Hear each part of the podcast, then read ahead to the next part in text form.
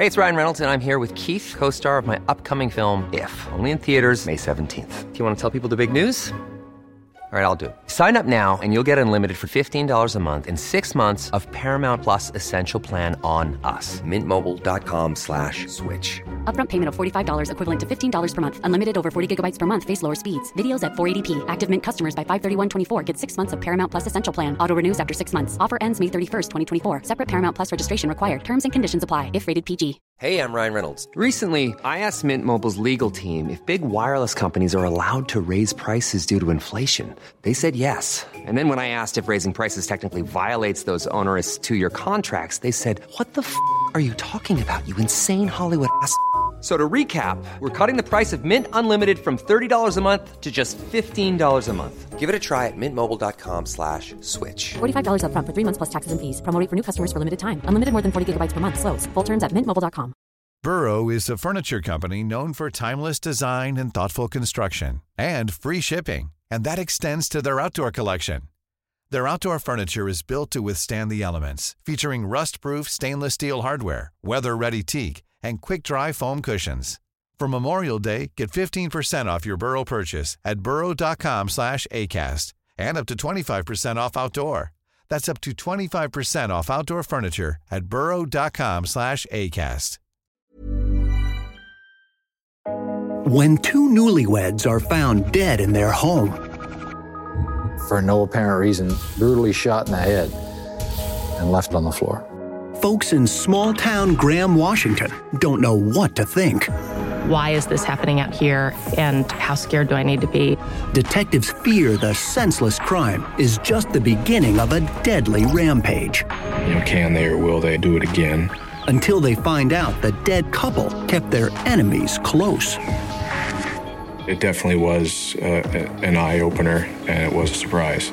And soon, a killer with a shocking past is found hiding in plain view. Probably one of the scariest people I've dealt with in my career. How well do you know your neighbors? What lies behind the white picket fences?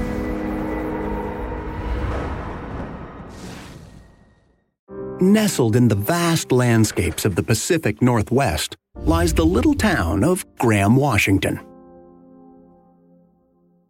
Only a stone's throw from the big city of Seattle, this place is anything but. Known for its wide open spaces, the rural hamlet showcases nature at its best. We've got mountains here, we've got the Puget Sound here, ocean's not far away. There's some beautiful rivers run through not too far away. So it's picturesque. It's not just the natural beauty that draws people to the area. There's a quality of life here that money just can't buy. It's a little bit more open, maybe a little bit uh, slower pace of life. Plenty of room for people to have their own space away from the city. Nice lifestyle. And it's just this way of life that newlyweds, 30 year old Brian and 28 year old Bev Mauck, crave. After building their dream house on five acres of land in Graham, these two seem to have it all. They had lots of trees in the back. They had a beautiful view of Mount Rainier. They got everything they wanted, the way they wanted in that home. But Bev's mom, Karen Slater, knows it's not hard to make these two lovebirds happy. Since tying the knot on a tropical island just a year ago, Brian and Bev are on cloud nine. Oh, their dreams all came true. They were like the perfect match. They made each other very happy. They lived life to the fullest, fuller than most people ever get to. The all American couple. Brian is an HVAC technician, and Bev works at a local car dealership. With good jobs, a beautiful home, and the love of a lifetime, Brian and Bev look forward to a bright future together. But they won't get to live happily ever after. On a Saturday morning in November of 2007, their Cascadian fairy tale takes a grim turn. As part of the Pierce County Mountain Patrol, Deputy James Wilson sees everything from bickering neighbors to heartless homicides. But after nine years on the job, this gentle giant has learned how to cope with the tough stuff. It's like a switch. You can just turn it on and off. Certain calls, you know, they're going to make it harder. On the morning of Saturday, November 17th, he gets word about some trouble at the Mauck's place. And Officer Wilson prays this isn't one of those heartbreaking calls. It was dispatched as a possible injured person. The neighbor had looked through the window and seen a disturbing scene. Always on the ready, Deputy Wilson is at the house in minutes. And the neighbor who made the call, Nate Bullman, is waiting for him at the end of the driveway. Nate says he was worried about Brian when he didn't show up to go hunting with him earlier that morning. So when Nate got back from his trip, he stopped by the Mauck's place to see if everything was all right. And from the looks of things, it was anything but. He had said that he had seen the door panel was kicked in. Saw what appeared to be two bodies laying inside with blood all over.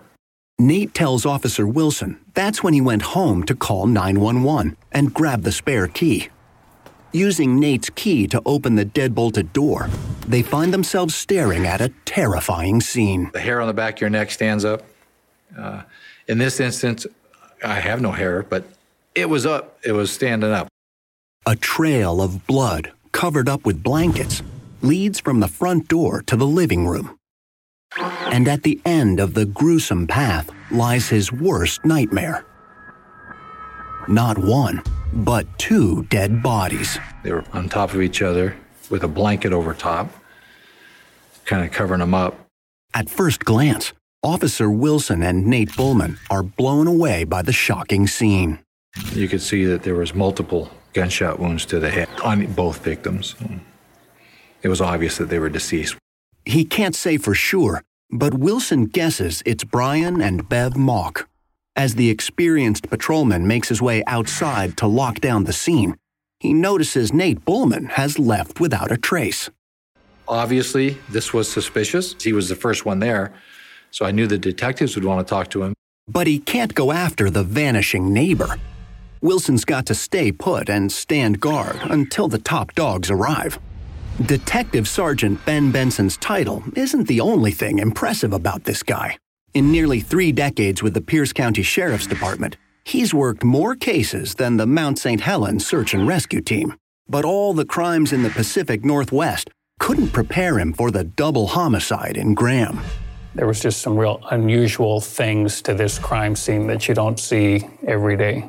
At the scene, Detective Benson tries to take it all in. He's immediately struck by the strange placement of the bodies. Brian was laying face down, and uh, Beverly was draped across the upper portion of his body.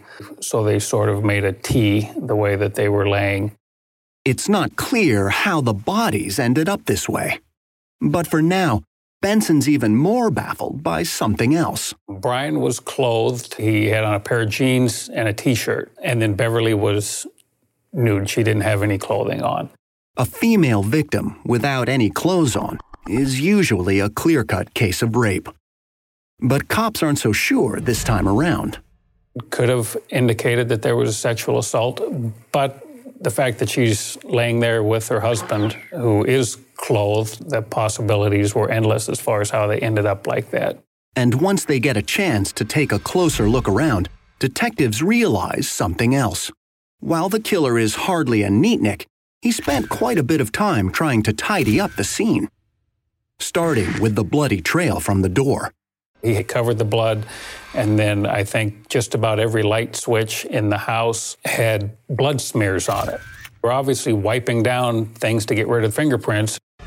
It's a crude attempt at a cleanup that falls short.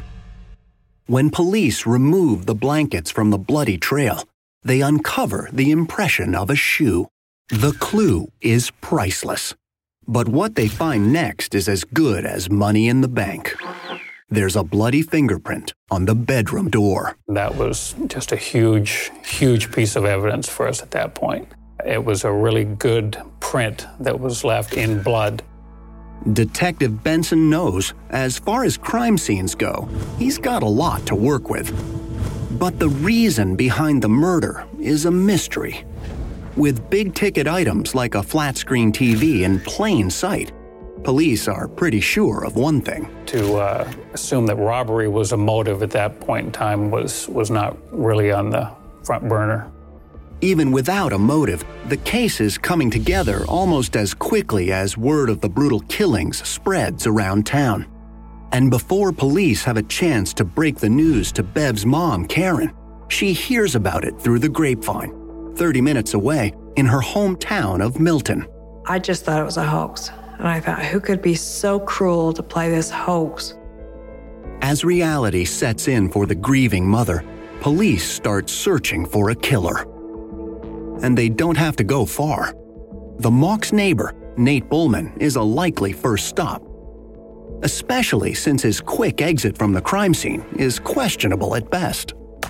People will report their, their own crimes that they've committed, and, uh, and at that point in time, everybody's a suspect. Nate Bullman is looking like a pretty good one. This hunter had a clean shot at neighbors Brian and Bev, now, police need to find out did he take it? Is Nate just a nosy neighbor or a calculating, cold blooded killer?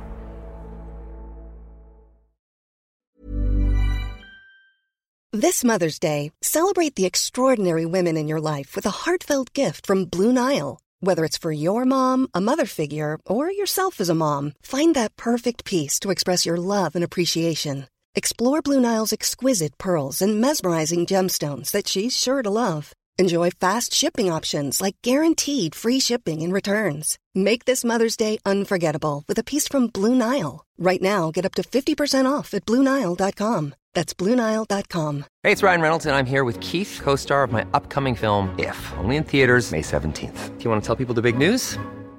All right, I'll do it. Sign up now and you'll get unlimited for $15 a month in six months of Paramount Plus Essential Plan on us. Mintmobile.com slash switch. Upfront payment of $45 equivalent to $15 per month. Unlimited over 40 gigabytes per month. Face lower speeds. Videos at 480p. Active Mint customers by 531.24 get six months of Paramount Plus Essential Plan. Auto renews after six months. Offer ends May 31st, 2024. Separate Paramount Plus registration required. Terms and conditions apply if rated PG. I'm Sandra, and I'm just the professional your small business was looking for. But you didn't hire me because you didn't use LinkedIn jobs. LinkedIn has professionals you can't find anywhere else, including those who aren't actively looking for a new job but might be open to the perfect role, like me. In a given month, over 70% of LinkedIn users don't visit other leading job sites. So if you're not looking on LinkedIn, you'll miss out on great candidates like Sandra. Start hiring professionals like a professional. Post your free job on linkedin.com/people today. Hey, it's Janice from Warner Brothers Discovery. Have you ever heard the expression perfect is the enemy of good? I think about that a lot, especially when it comes to my body and health, because perfect does not exist. It's a total trap. Noom isn't into this perfection thing either. Its unique approach is tailored to each person's psychology and biology. From coaching to recipes, Noom's app provides personalized information to help you on your journey, no one else's journey. I also think it's great that Noom doesn't restrict what you can eat and it doesn't shame you for treating yourself. And treat yourself, you should. What's more, Noom's approach is grounded in science. They've even published more than 30 peer reviewed scientific articles about how they work. To date, Noom has helped more than 5.2 million people lose weight by helping them build new habits for a healthier lifestyle. So why not give it a try? Stay focused on what's important to you with Noom's psychology and biology based approach. Sign up for your trial today at Noom.com. That's N O O M.com. And check out Noom's first ever cookbook, The Noom Kitchen, for 100 healthy and delicious recipes to promote better living. Available to buy now wherever books are sold. School board meetings and county fairs are usually the big news in a small town like Graham, Washington. But just a few hours after Brian and Bev Mauck's gruesome crime scene is discovered, the double homicide is all anyone around these parts wants to talk about. A story doesn't get bigger in a local community than having a young, vibrant couple killed in their home. As an anchor for the local KOMO 4 news channel, Molly Shen is used to giving her audience the scoop.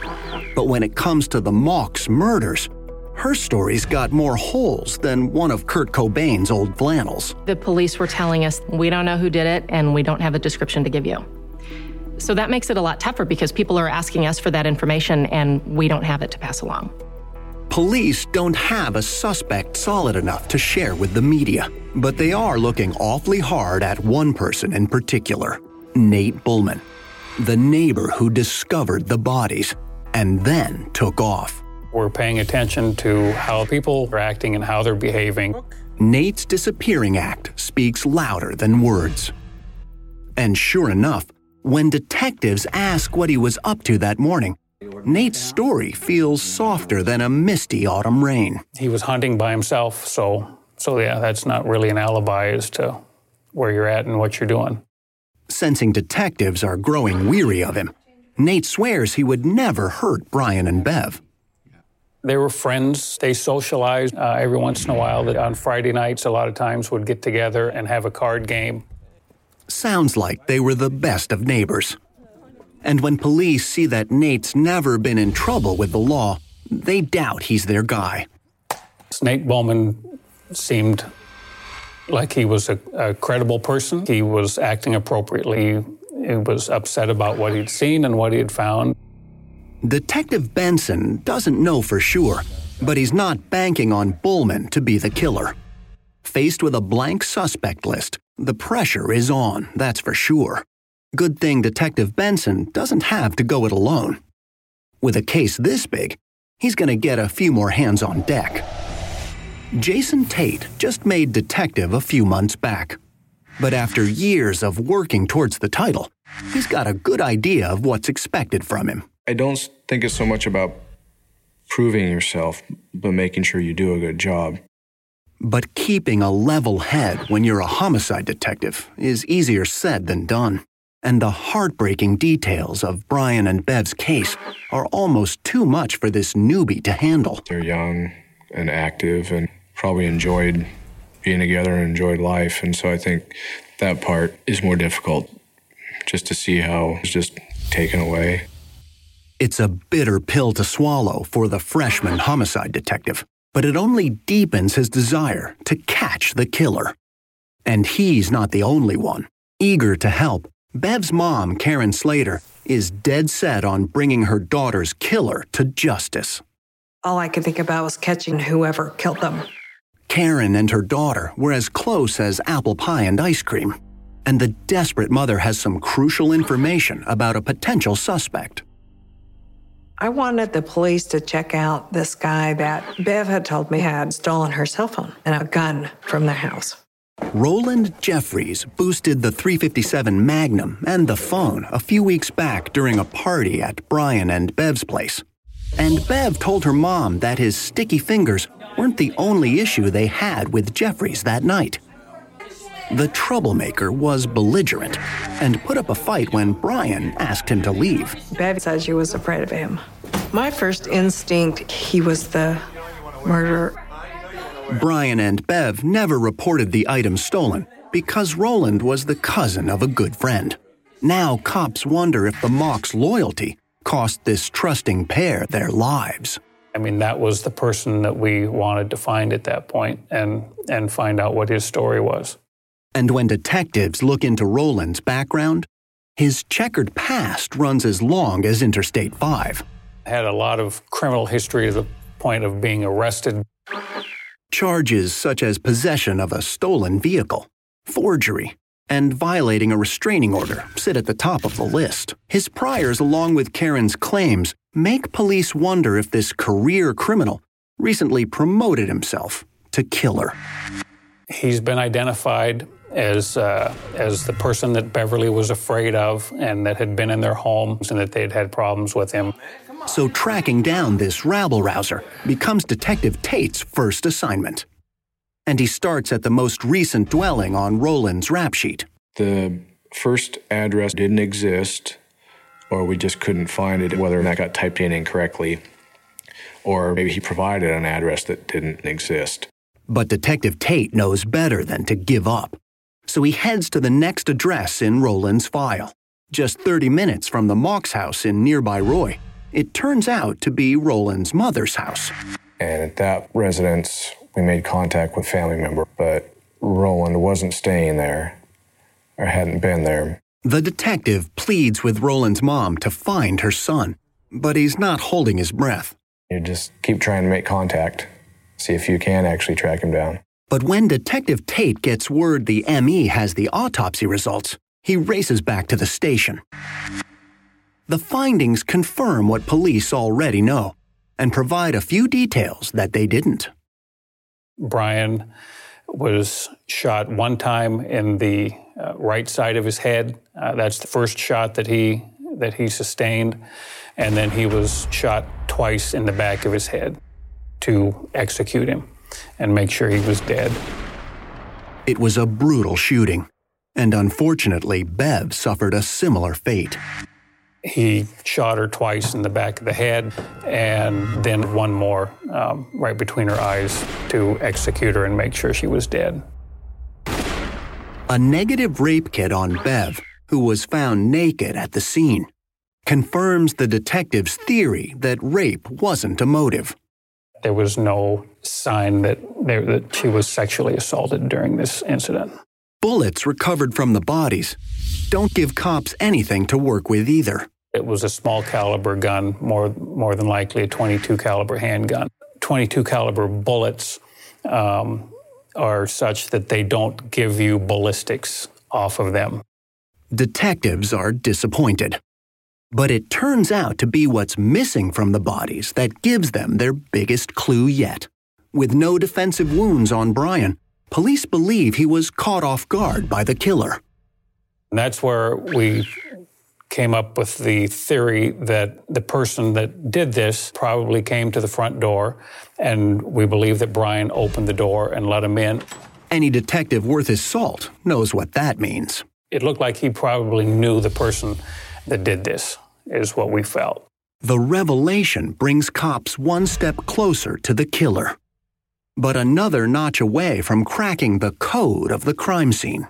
While there are no signs of a struggle between Brian and his attacker, the broken door panel indicates a break in. The initial assumptions that was made uh, was that this was possibly forced open to gain entry into the house.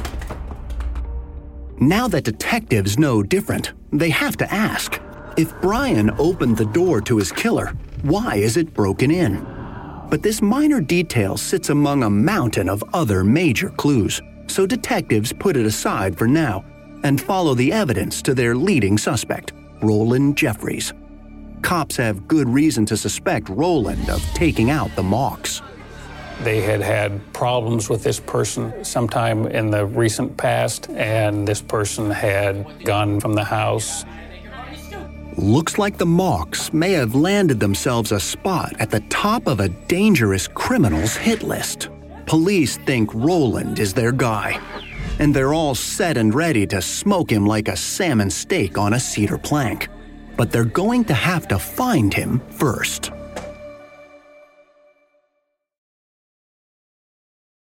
The day Brian and Bev Mauck are found brutally murdered in their home, the rural community of Graham, Washington is abuzz with the news.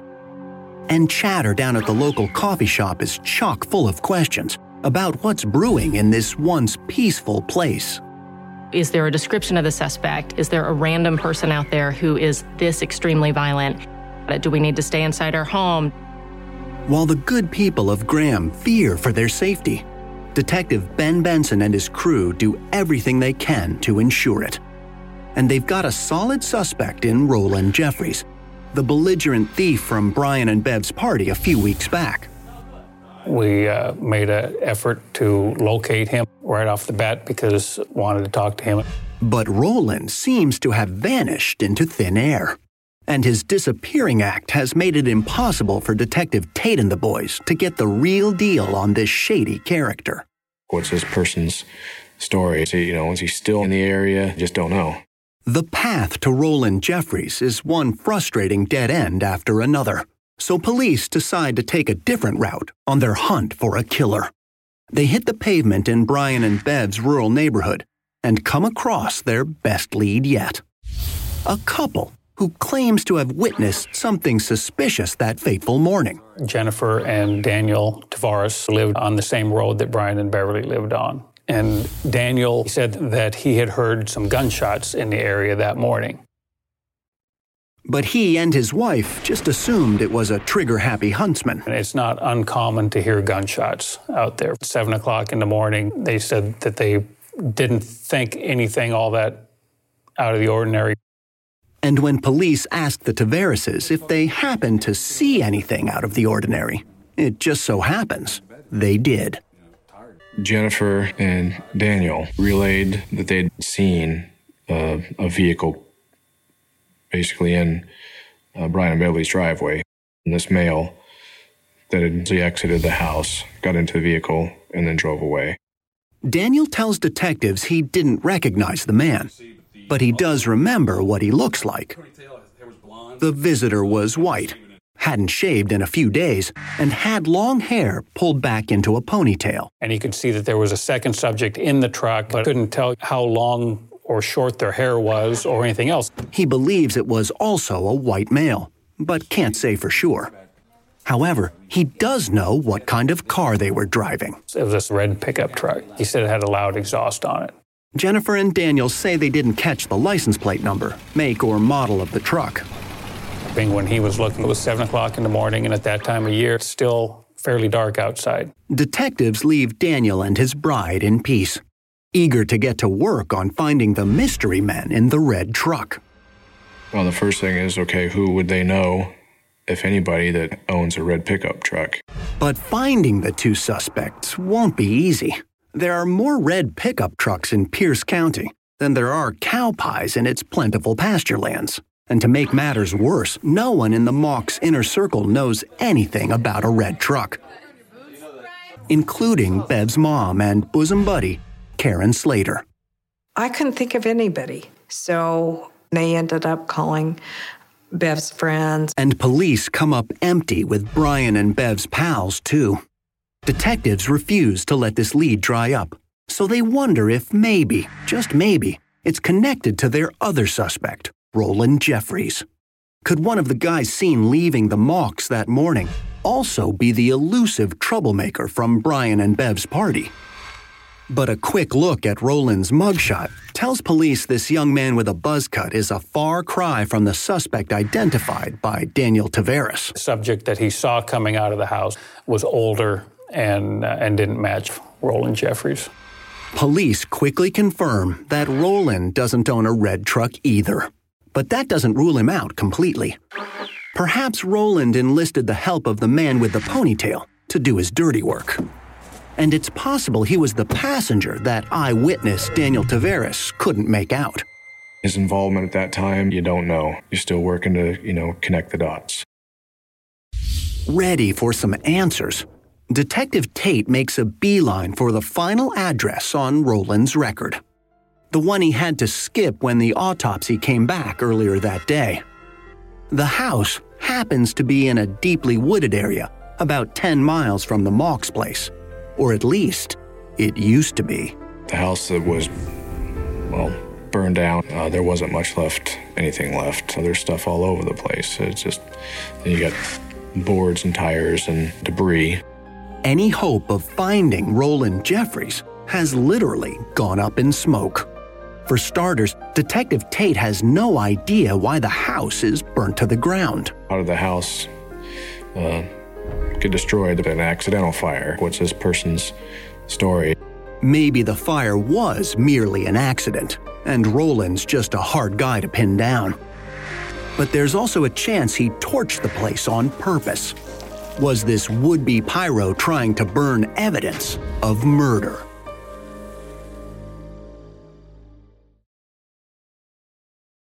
The morning after Brian and Bev Mauck are murdered, police in Graham, Washington are still on the hunt for a cold blooded killer.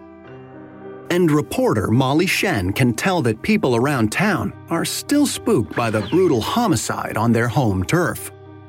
People were very worried about what was going on, that they didn't know who it was. It was a senseless crime, a tragedy, and one that really shook that community. Folks fear a killer is walking amongst them, and there's little Detective Ben Benson can do about it. Even though he's locked and loaded on a surefire suspect, the sharpshooter has no idea where to aim. Roland Jeffries, who butted heads with Brian and stole a gun during a recent party at the Mauck's place, has been MIA since the murders. We were, we were looking for him, but we weren't, a, we weren't able to find him right away. And when one of his addresses is found burnt to a crisp, police wonder if Roland is trying to destroy any chance of tracking him down. But just when Detective Tate thinks Roland is gone for good, the phone rings. And it's none other than their number one suspect calling to clear his name. I was quite surprised, but he was contacted by the family member and provided the phone number for the investigators. But the excitement of making contact with their missing suspect wears off fast when Roland tells police he isn't on the run. He's just been staying with a friend 10 miles away in Puyallup. The former felon swears he's innocent, and he can prove it. He was with friends the night of the murder, who can all back up his story. So Roland Jeffries was being cooperative with our investigation, and he had an alibi uh, that panned out for the time of the murders. Not only that, but the bullets found at the crime scene are not a match to the gun he stole from Brian and Bev.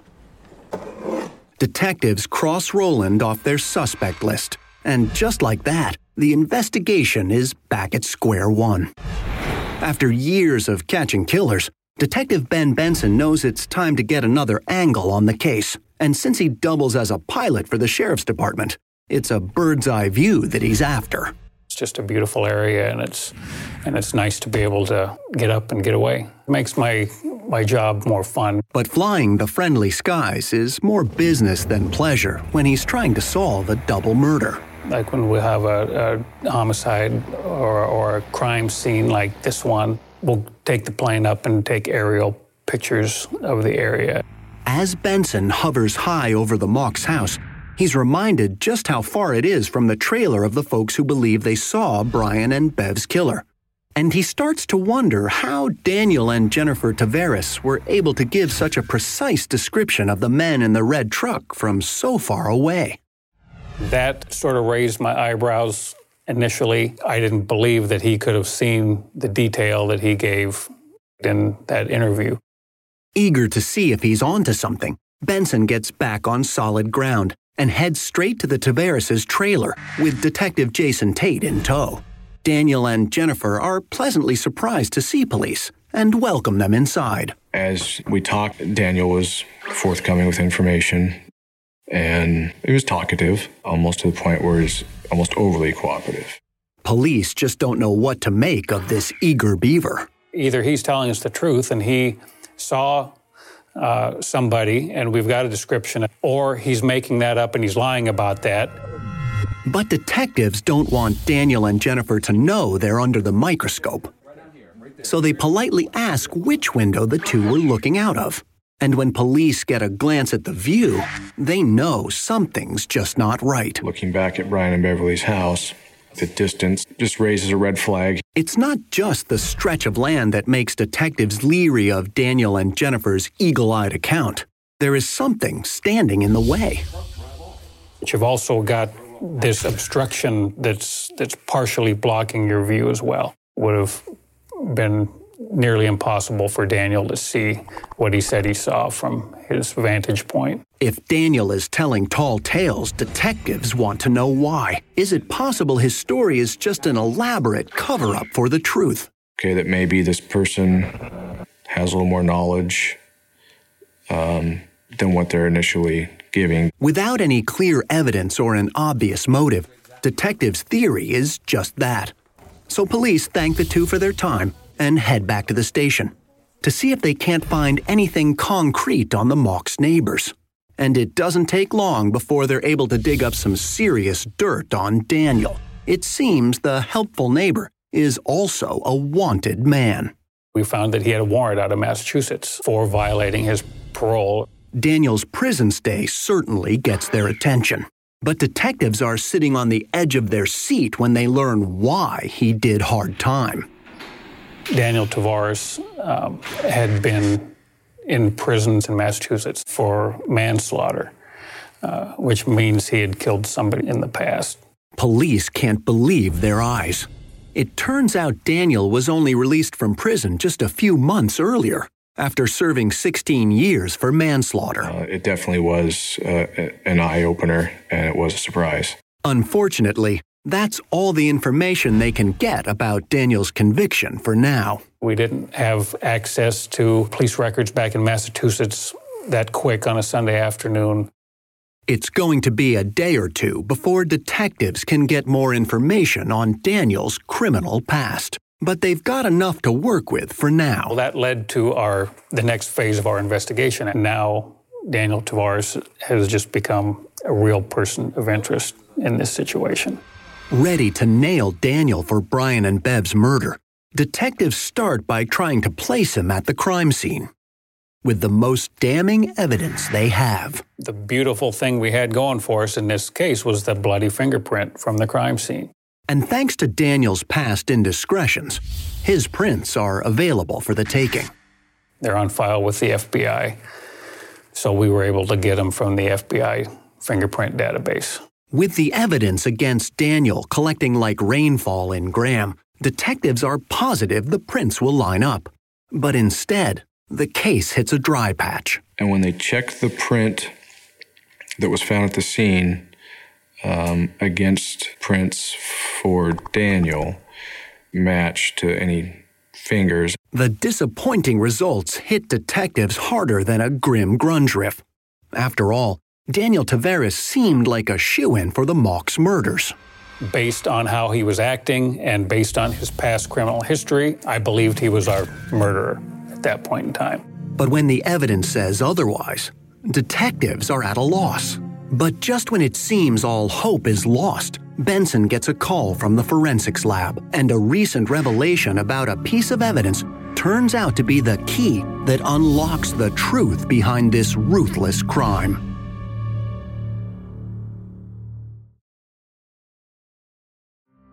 Just one day after the shooting deaths of Brian and Bev Mauck, detectives get some shocking news that blows the case wide open. Turns out, a crucial piece of evidence found at the murder scene was not at all what it seemed to be. What we believe to be a fingerprint that was left in blood on a uh, door frame. It was, in fact, not a fingerprint. An expert is convinced it's actually part of a palm print. The news is music to Detective Ben Benson's ears. When it was determined that this fingerprint was, in fact, a palm print, I was thrilled to death. Detectives are sure the groundbreaking discovery is going to be the final piece to this puzzling case. Red hot suspect Daniel Tavares was initially put on the back burner based on the elusive fingerprint. But now it looks like it's time to move him back on the board, so detectives concoct a plan to get the evidence they need. I explained to them that while processing the crime scene, we're finding all kinds of fingerprints in the home, and that I wanted to get their fingerprints so we could eliminate the fingerprints that weren't important to us. The couple buys the cop's cover story hook, line, and sinker. When detectives show up at their door, the Tavareses welcome them inside and the two are none the wiser when the specialist inks their hands. He was more than cooperative and happy to do so, and he thought that we were uh, buying his story. Now, detectives just need to get him down to the station, so they tell another white lie. Police claim they want to get a composite sketch of the men Daniel and Jennifer saw leaving the Maucks house. He said, sure. He would absolutely do that. He'd be more than happy to help. So Jennifer and Daniel hitch a ride with detectives down to the station, while the lab gets to work on comparing the prints. But it turns out that won't be the only thing the lab has to analyze today. On his way into the station, Daniel leaves a priceless clue just steps outside the PD. Daniel walked through some water in the parking lot and, and left foot impressions of what his shoe tread was. And rookie Jason Tate makes his first big impression as a detective when he recognizes the pattern of the shoe from one he saw the other day. He's certain he's seen it before. It sure looks like the bloody footprint he saw in Brian and Bev's entryway. The whole tread pattern was almost like a zigzag or a little bit of a, a wavy uh, pattern, but very very distinguishable. Looks like detectives might have the goods on Daniel. But until they get the lab results, they won't know for sure. Good thing the Tavareses still seem clueless, even when cops request to speak with them separately.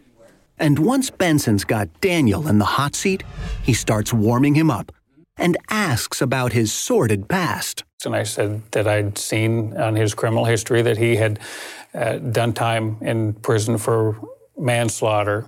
The former felon doesn't seem concerned that cops have been looking into him. Instead, he fesses right up and tells Detective Benson that he did, in fact, kill someone, his very own mother. I said, You killed your mother? I was shocked. Uh, he stabbed his mother multiple times until she was dead. It turns out the appalling crime didn't keep Daniel locked up for good.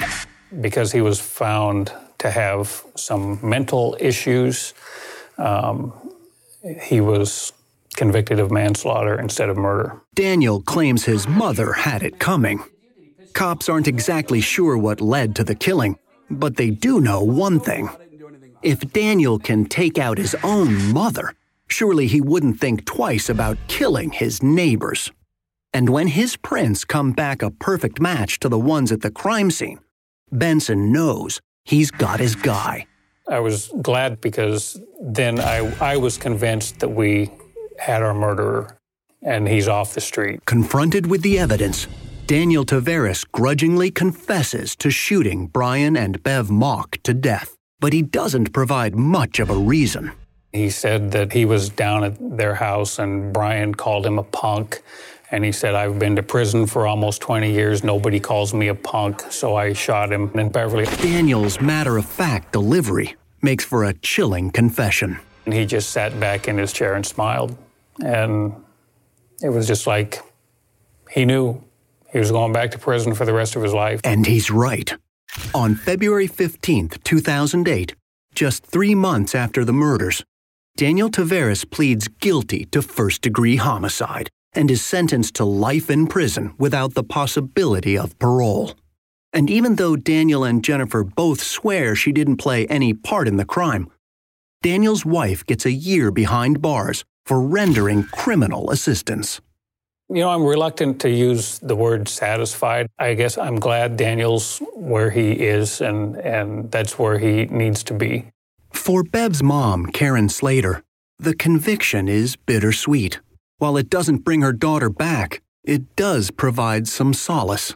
It gives me a lot of satisfaction knowing he's never going to be able to hurt anyone else and knowing that he is suffering. Daniel has every day of the rest of his life to think about what he did to Brian and Bev Mauck on the morning of November 17, 2007. And based on his confession and a little more digging, detectives now know exactly what that was. We found a person that he'd been with that night, and, and uh, he told us that Daniel had been doing meth all night long. When his money runs out in the early morning hours, Daniel stops by his neighbor's place to borrow a few bucks. He went down there at 7 o'clock in the morning and knocked on Brian and Beverly's door. Sound asleep when Daniel arrives, Brian hastily throws on some clothes and lets in his early morning visitor. He knows Daniel, so he turned around and walked into the living room. Put off by the premature wake up call, Brian gives Daniel a piece of his mind. And that's all it takes for this whacked out homicidal maniac to snap. Brian was shot one time in the uh, right side of his head and then twice in the back of his head. Bev jumps out of bed, fully nude, straight into the path of Tavares. Daniel catches her at the front door, and she was shot three times. On his way out, Daniel leaves a bloody print before he knocks out a panel of the front door, reaches in, and locks the deadbolt. Detectives don't know if it's a last minute trick to throw cops off track or the deranged logic of a drugged up killer. Either way, it's just another senseless stunt by the savage murderer. Daniel Tavares committed these murders because he enjoys killing people. He's a very scary, dangerous person. Thanks to the hard work of the Pierce County Sheriff's Department, this heartless killer is off the streets for good. And KOMO anchor Molly Shen is relieved to report the news. Once he was in custody, people didn't feel scared anymore, but as they learned about him, they felt outraged. Eventually, the good people of Graham make peace with the deadly ordeal. But they will never forget the time when a killer came calling on their peaceful little town. This is a case that'll always stand out as being such a needless tragedy. People like the Maucks, this young, loving couple, they shouldn't have ever been in harm's way.